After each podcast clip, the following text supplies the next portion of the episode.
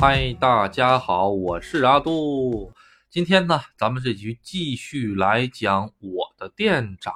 哎，上集呢讲到我的店长的一些初步的情况和他如何成为的店长哈。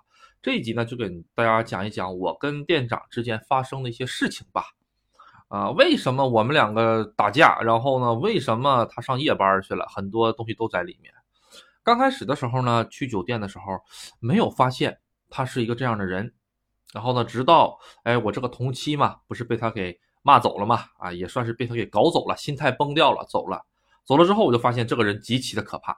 但是那个时候呢，因为阿杜一直呃有一个人设嘛在里面，就是说呃，只要我那个工作上的问题，那我肯定有问题的话，我肯定承认错误。但是你如果说的这个度过了，并且能让我明显的感觉到有这种人身攻击的这种感觉的话，那我就会好好让你看一看的啊！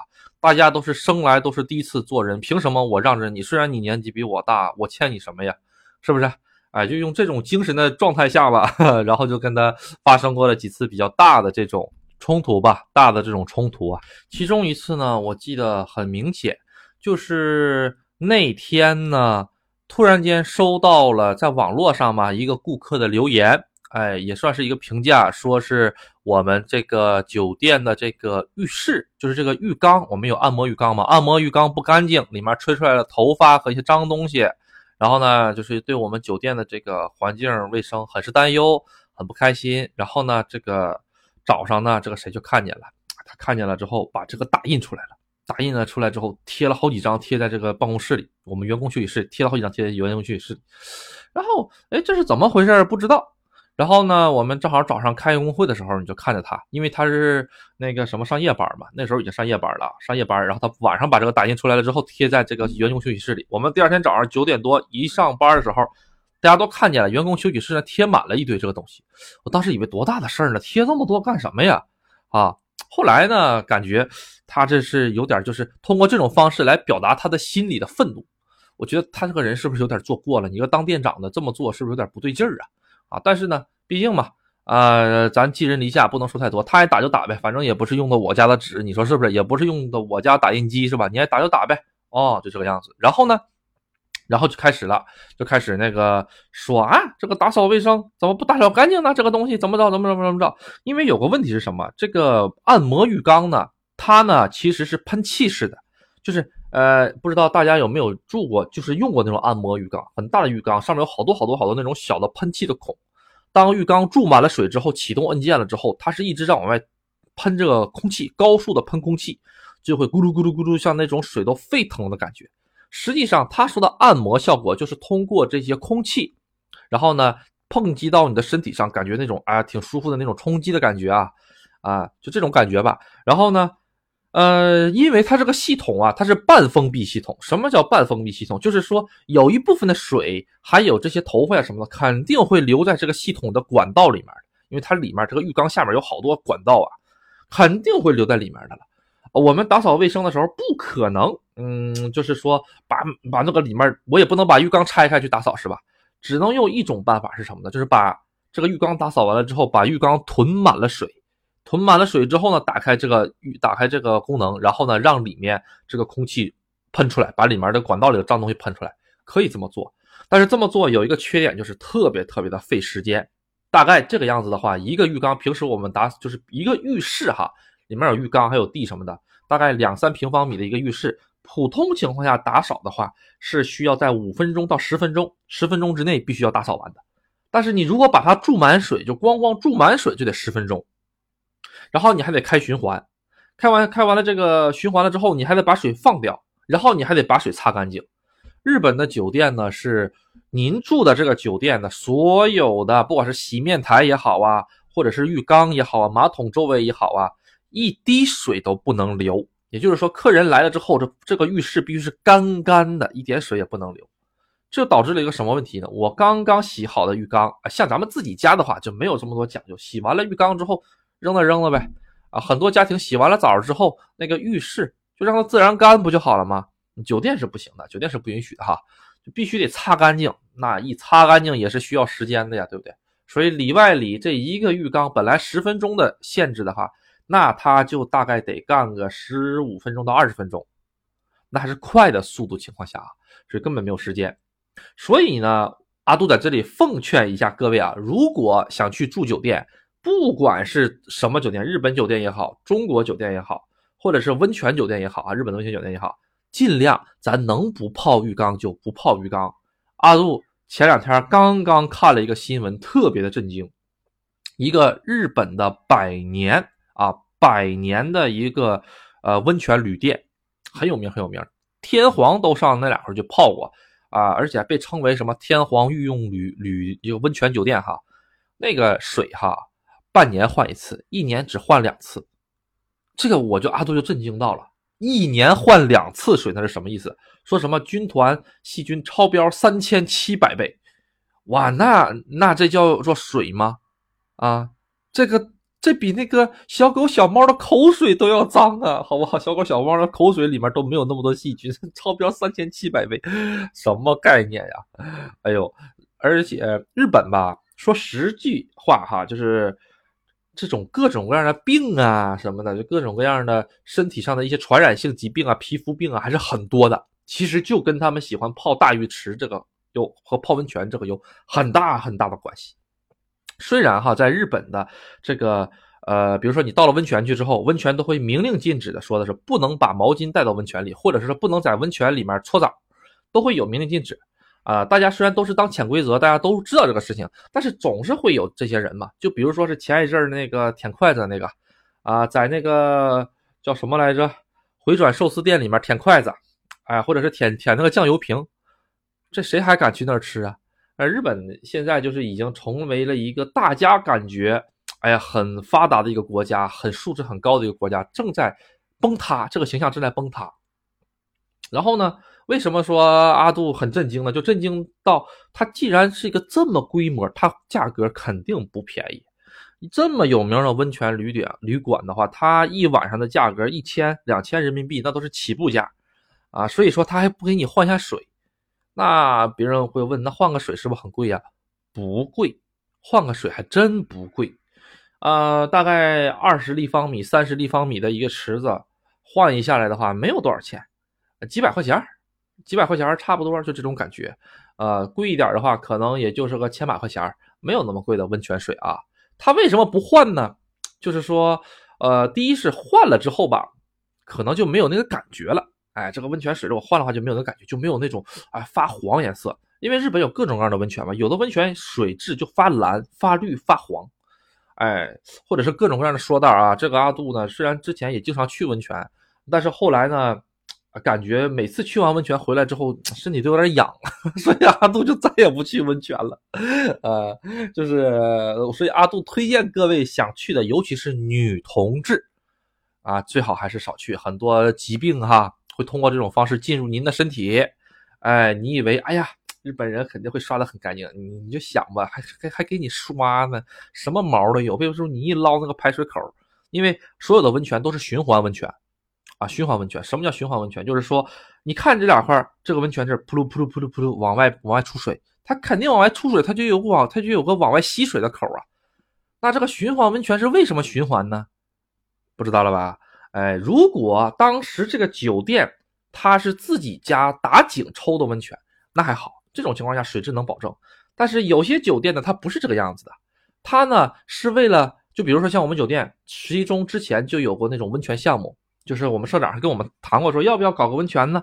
那我们呃搞温泉的话，不会从我们脚底下直接打的，我们脚底下直接打温泉，那得花多少钱呢？而且有没有温泉也不也也不知道，所以说不会这么打的。它会采用一种什么模式呢？就是说咱们盖个锅炉房，咱们盖个池子，再弄个加热水泵。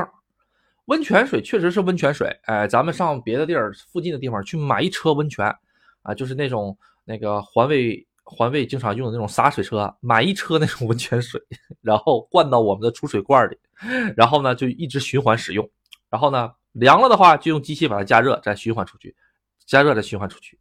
按理说哈，这种循环的话其实是可以的，因为它会消毒，包括很多很多很多步骤，过滤啊、消毒啊。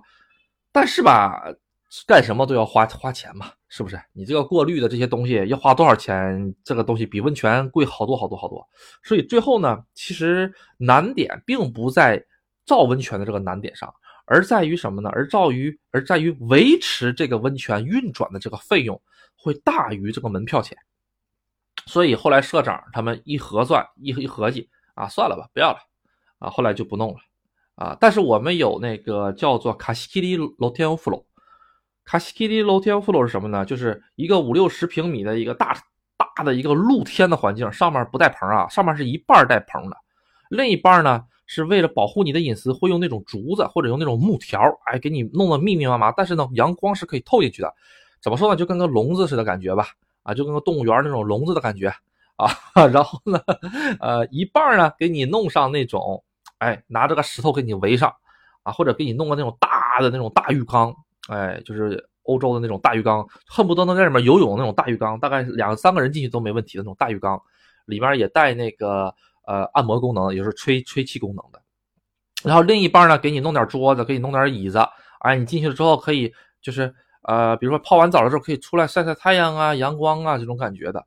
旁边还有一个什么桑桑桑拿室，那桑拿室呢，百分百纯电的了，那都是啊，其实就是跟烤箱原理差不多，加点水的烤烤箱嘛。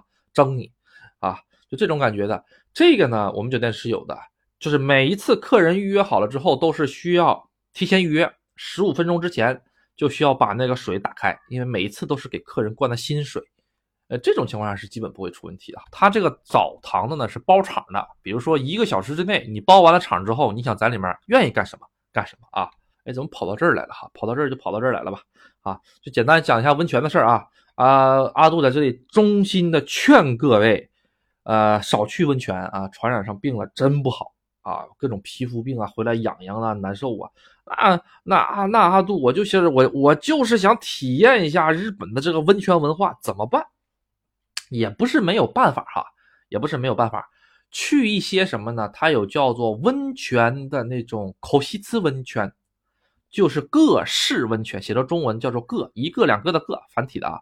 是是是那个三室一厅的室温泉，这是啥意思？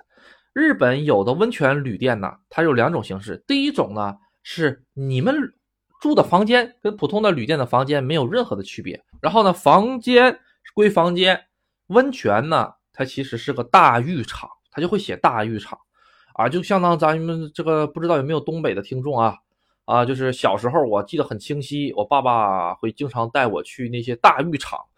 哎呀，大澡堂子，哎呀，好多好多好多好多人，哎，这里面洗完澡了之后有个大池子，中间啪下去，哎呀，舒舒服服泡一会儿，这阿杜小时候印象挺深的哈，现在好像也有哈，中东北洗浴文化挺出名的哈，哎，日本就是这种感觉，大浴场有的，只不过呢，这种温泉酒店呢会比较温泉比较多一些花样，比如说有室内温泉，室内温泉的话还有好多种温度的，这个这个一个一个池子一个池子一个池子上面有个温度计。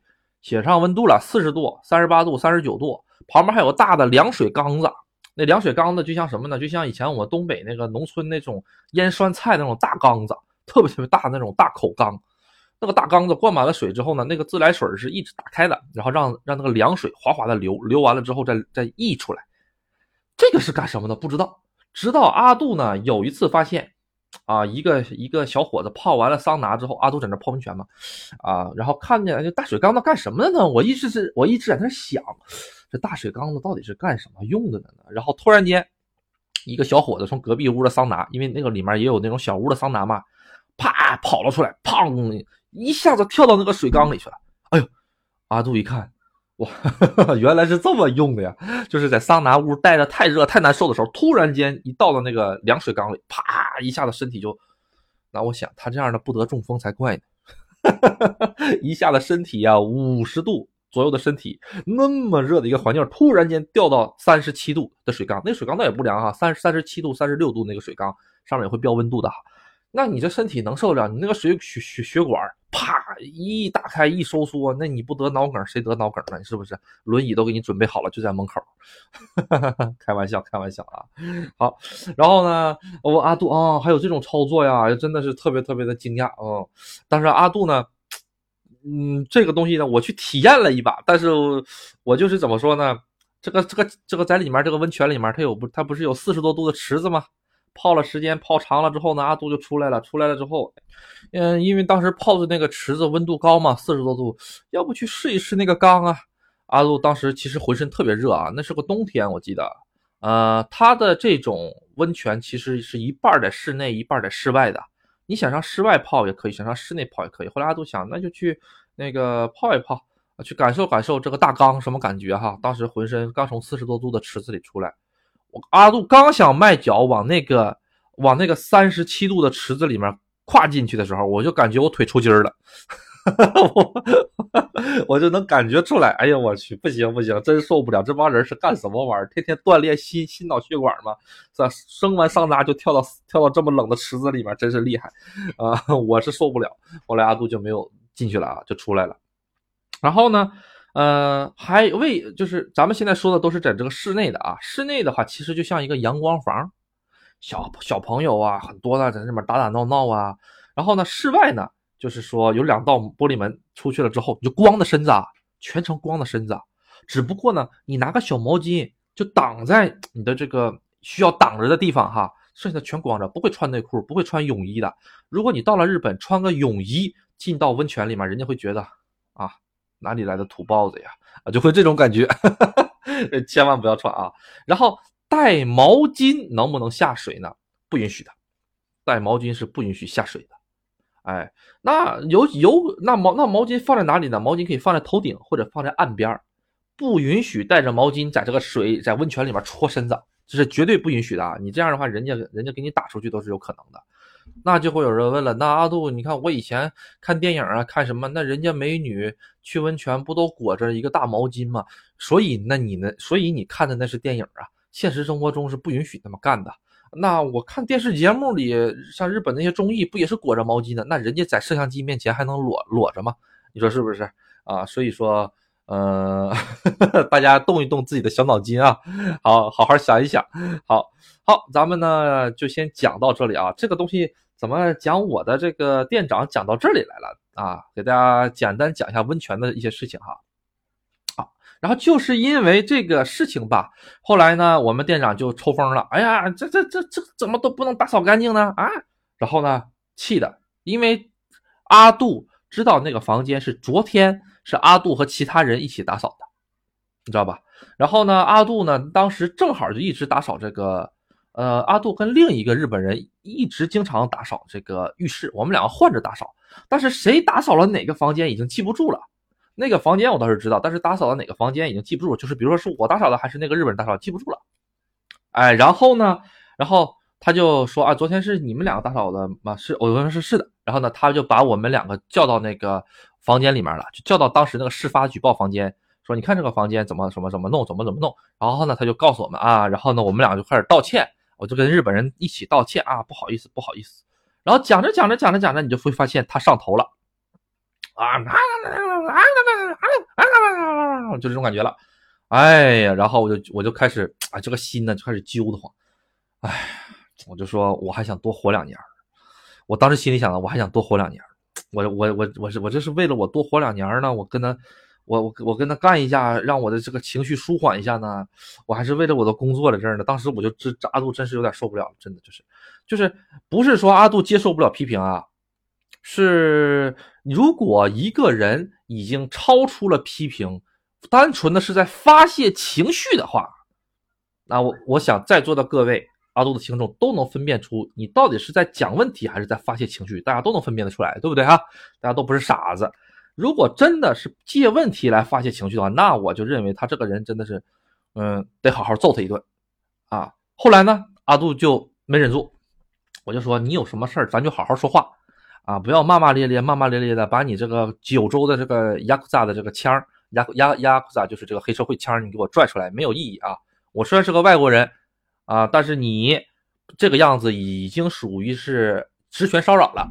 啊，因为在日本呢，骂人其实就就是在就是上司骂下司，就是已经是职权骚扰了这个事情。阿杜就直接跟他说，然后呢，他就开始跟我理论了。哎，那你跟我理论，那我也就跟你理论。哎，大不了啊，阿杜不干了，无所谓。哎，当时阿杜就脑袋一热，我说我不干了啊，你爱干啥干啥，我现在马上跟我们社长联系，我就不干了。因为阿杜是有我们社长的联系方式的啊，不干了，我真是受不了了，你这样天天这么搞的话，谁能受得了，是吧？然后呢，他就那个稍微一听到社长这两个字儿，他可能稍微有点清醒了啊，觉得啊啊，行行行，事情也不是这个样子，事情也没到这一这一步，你说是不是？后来呢，就让那个日本人先走了，那个日本人嘛，全程在道歉。所以我跟你讲，他为什么会这么发飙，就是日本人惯着的。我跟你说，没事多出来日日日本社会里多出来几个像阿杜这个样子的刺儿头，啊，或者是出头鸟，日本社会的这个呃怎么说呢，帕瓦哈拉或者塞库哈拉，就是性骚扰或者是这种职权骚扰的这种事情，慢慢慢慢也就压下去了。因为日本人吧，他们不愿意当出头鸟，他们想，哎呀，挨骂，挨骂，挨骂，挨骂就顶过去了。但是这个对于咱们中国人来说，真的是忍不住。至少对于阿杜来说，阿杜是忍不了啊，因为啊，还是那句话嘛，都是生来第一次做人，呃，凡事都有对和错。虽然这个事情你在理啊，你就教教我们这个东西该怎么做，该怎么弄就可以了。你说是不是？下把我们下不为例，肯定好好完成任务。但是呢，你要是在这基础上再把个人的情绪加以来宣泄出来，那就不对了。所以这个情况下，阿杜就直接反反击了。爱怎么着怎么着，大不了我卷包辞辞职，我上别的酒店去工作。哎，我是真受不了你这个样。后来呢，他慢慢慢清醒了一会儿，清醒了一会儿之后，他就跟我道歉了，马上就道歉了，特别快，当场就道歉。啊，后来呢，阿杜当时觉得啊，哎呀，他这个挺好。但是后来阿杜发现啊，他其实他就这个样子，就是日本人是什么状态的呢？阿杜以前在其中节目、其他节目里也讲过哈，只要道歉。就可以把所有的事情一笔勾销。如果勾销不了，那就道歉两次；如果力度还不够，那就跪下来道歉；如果还不行，那就是开新闻，开那个新闻新新闻发布会啊，请个记者，然后呢一边哭着一边跪下来道歉，那大家就原谅他了。日本就是这么一个国家，跟中国不一样，“君子报仇，十年不晚”的这个词在日本是没有的，日本人不会这么认为的。哎。只有咱们中国人，哎，会为了报一个仇，隐藏十年、二十年。当然，日本也有啊，日本历史上也有这样的事情啊。只不过对于现在的日本人来说，阿杜是没有这种感觉啊。假如说阿杜现在在这个中国，谁欺负我了，我如果因为我现在实力不足，我会隐忍啊啊。要么咱们就是呃，实在不行，咱们两个就那个敞开了，哎，光脚不怕穿鞋的。但是如果结了婚有了孩子的话，那就得考虑忍隐忍。以后找机会、找方式的把这个仇报了，这就是中国人的一个一个一个想法吧，啊，呃，但日本人呢，这种想法就比较少，哎，所以呢，当时啪就道歉了。阿杜觉得啊，那还可以嘛。后来阿杜就跟他和好了。阿杜是一个什么样的人呢？就是说，如果呃你呢能跟我好好的把这事情讲明白了的话，呃，咱们以后呃再怎么样怎么样都完全没有任何一点问题，我心里不会有任何疙瘩，或者说是解不开的这种感觉不会有的。但是。啊，如果这件事情就像中国人似的，吵架吵完架之后你等着，然后啊行，那我就等着这个事儿就不了了之的话，那这个样子好，那我就等着呗，那我就等你一辈子呗，是不是？但日本人呢，基本不会这个样子。日本人呢，如果真的要是有这种情况的话呢，关系的话会马上就进行修复。这个吧，阿杜觉得其实是一个蛮不错的一个感觉，蛮不错的一个一个东西吧。但是呢，不影响他第二次继续还是这个样子。所以，我跟我们的这个店长才会发生很多次、很多次、很多次冲突。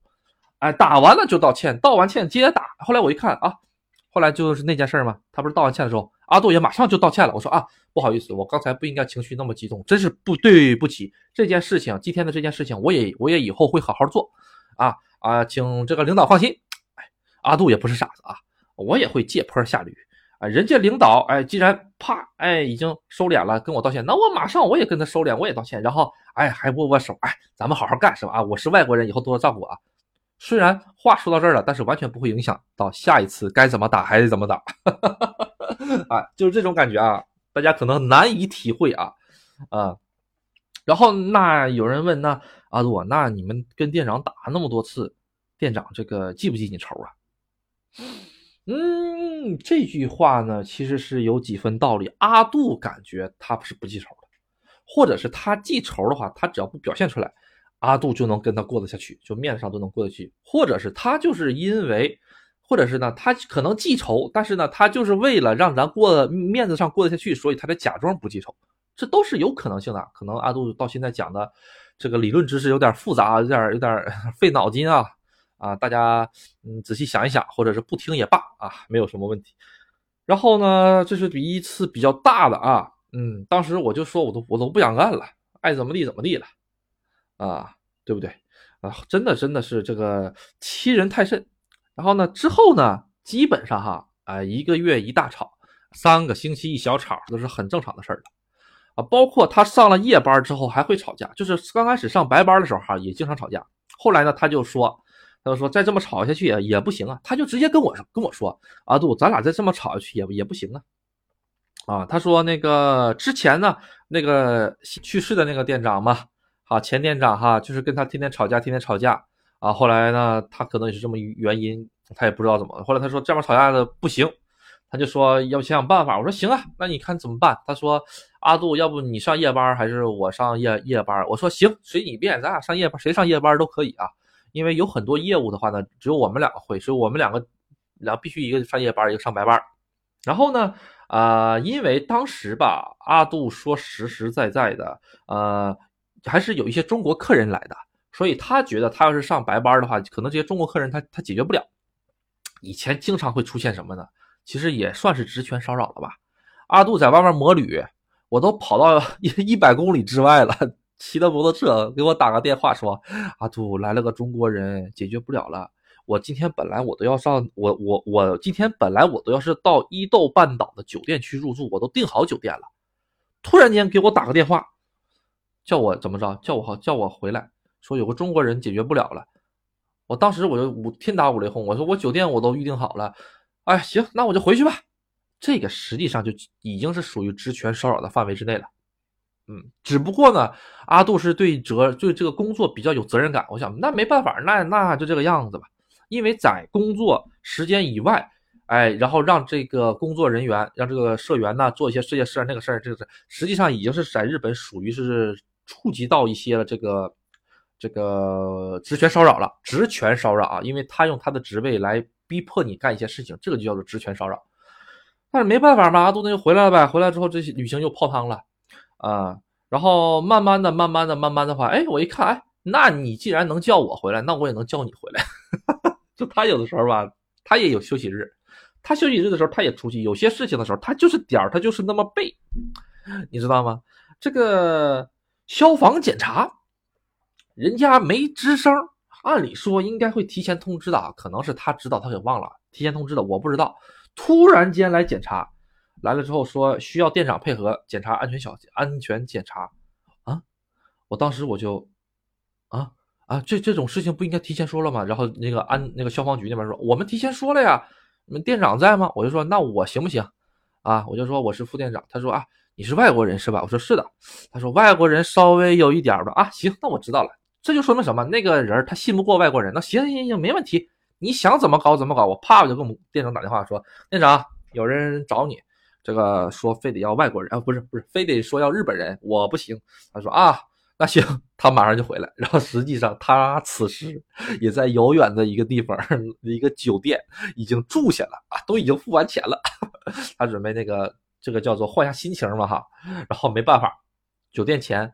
啊，退了一半啊，咔哧咔哧咔哧咔哧，自己又跑回来了，啊，那我就说，我就说这个东西真，这个东西真是不好意思啊，你休息日把你给叫回来了哈，哎呀，这个真是不好意思，他们说这个必须要这个日本人才行啊，啊，那要要我也没有用啊，你说是不是？我虽然也是副店长，但是要我没有用啊，是不是哈？嗯，他说必须要日本人才行，那行，我说行，那就这个样，无所谓，是吧哈？因为这个消防检查呢，它是怎么回事呢？呃，阿杜个人感觉哈，他其实并不是说非得，呃，非得这个阿杜不行或者怎么着的，就是这个人吧，就这个消防局的这个人吧，他可能是带对外国人抱有一些有色眼镜，所以他会就就是从从他的这个感觉中就能明显就感觉出来对外国人的极度不信任，啊啊，那就无所谓了，是不是？那那咱就没事儿不去找这个。呃，那个罪去受了是吧？咱也不自己去找这种理由啊。为什么我不行啊？啊，为什么必须日本人？为什么不我不行啊？这种事情在日本待久了之后，就就无所谓了。真的是，大家都是为了钱的啊。有一些只要不明着面骂你，哎，什么都可以忍，真的，只要不明着面骂你说你什么都可以忍啊。那行，那你其实我其实我正好我还不愿意干这个事儿呢，很复杂的，你还得跟着去看消防管道，跟着去看消防设施，所有的那个应急发电机、应急发电机里面油啊什么玩意儿，好多东西都得确认，跟着跟着确认。我说行，那没事儿那咱就搞就搞。但是大部分的地方都没有事儿比如说警察局来。警察局每次来我们酒店，我就上个节目说过了吗？都是阿杜接待的，警察局就没没事儿。然后还有卫生局来，也什么事儿都没有啊。就这个消防局的嘛，可能是啊，当然了，就可能是觉得我我我这个不保不保靠，或者是我的日语有问题吧？啊，怕我日语听不明白，所以才这个事情。当然，人家可能也是秉承着一种负责任的态度嘛，是不是？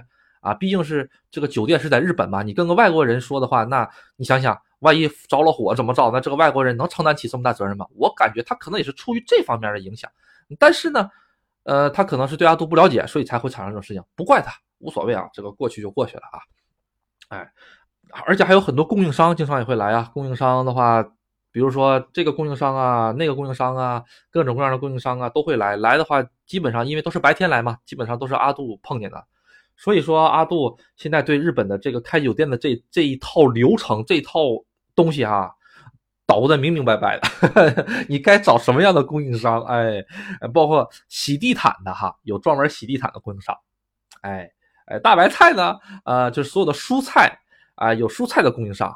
然后呢，这些料就是瓶瓶罐罐的调味料，有调味料的供应商。酒水有酒水的供应商，这都是分的特别详细的，不是说总包啊什么玩意儿的哈。啊，当然总包的也有啊，呃，反正各种各样的东西。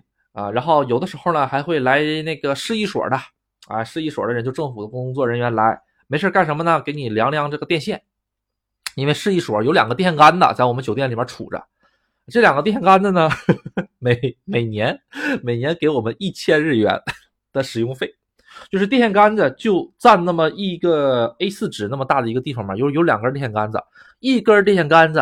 政府每年给我们酒店，就是给这个土地的所有者五百日元的使用费啊！啊，我想啊，这五百日元有和没有一个样啊，但是可以呀，嗯，咱们中国就不会有这种事儿，是不是啊？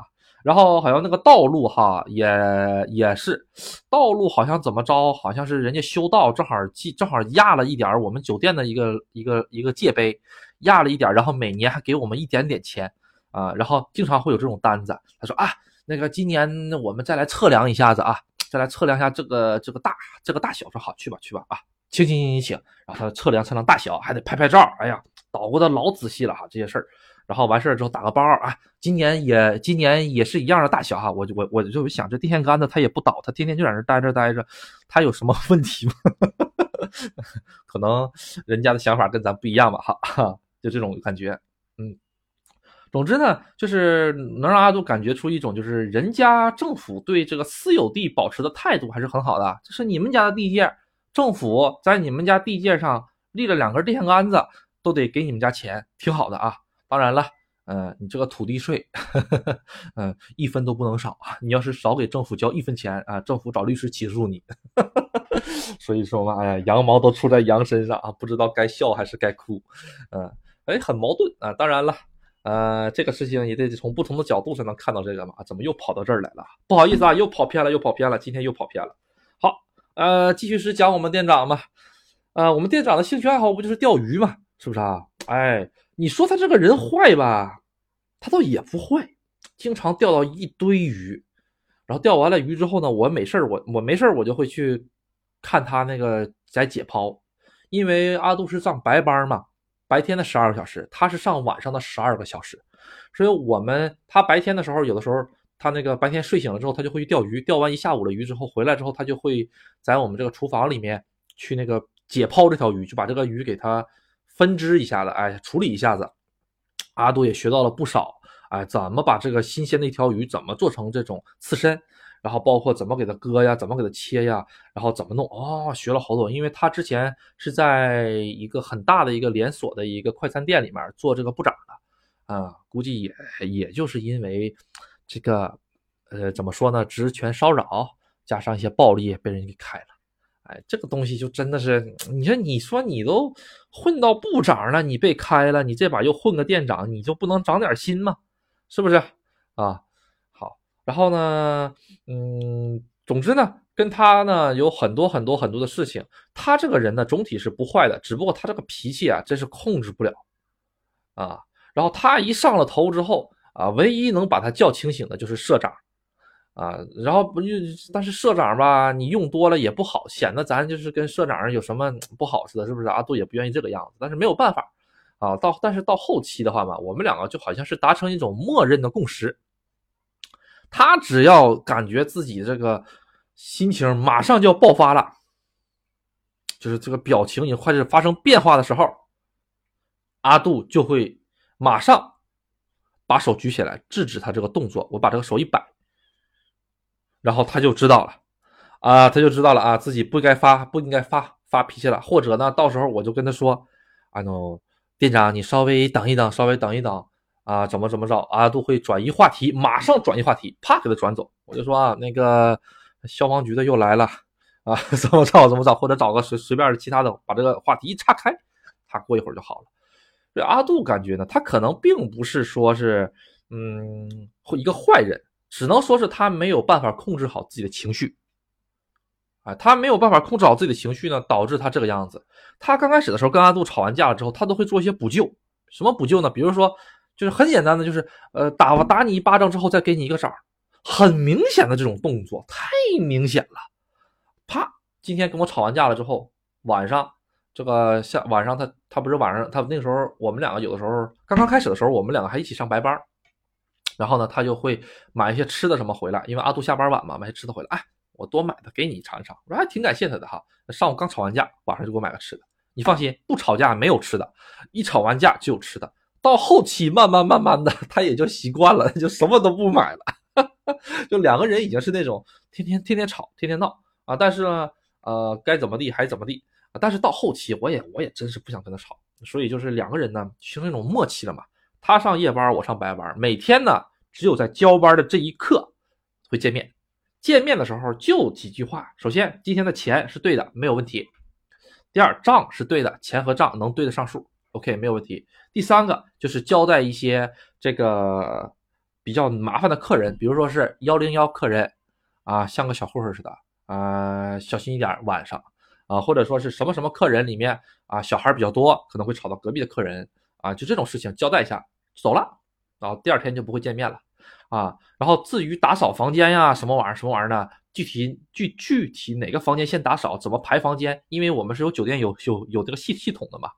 第二天的人怎么排到这个系统里，都是阿杜来做，他都不过问，啊，他就只是当晚上的时候处理一些他能做的事情，比如说回复邮件，日本人的一些邮件，啊，还有一些就是跟供应商之间的邮件联系之类的。好，嗯，咱们呢？本期呢就先讲到这里了啊！阿杜呢其实还想再用一集来讲一讲他之后的一些事情啊，因为阿杜呢，呃，他最后还是离开了这个酒店，跟阿杜一样也是离开了这个酒店，所以阿杜最后还是想再讲一讲这个呢，咱们留在下一集给大家揭晓答案。如果各位呢觉得阿杜讲的还可以，嗯，请一定要给阿杜投月票支持阿杜一下。另外呢，如果有想加阿杜的朋友呢，可以加阿杜的微信 uc 零二零五，哎，小写的 uc 啊，uc 浏览器的 uc 零二零五啊，阿杜呢会把那个大家呢介绍到群里，然后呢跟群友们一起互相交流啊，谢谢大家的支持，拜拜。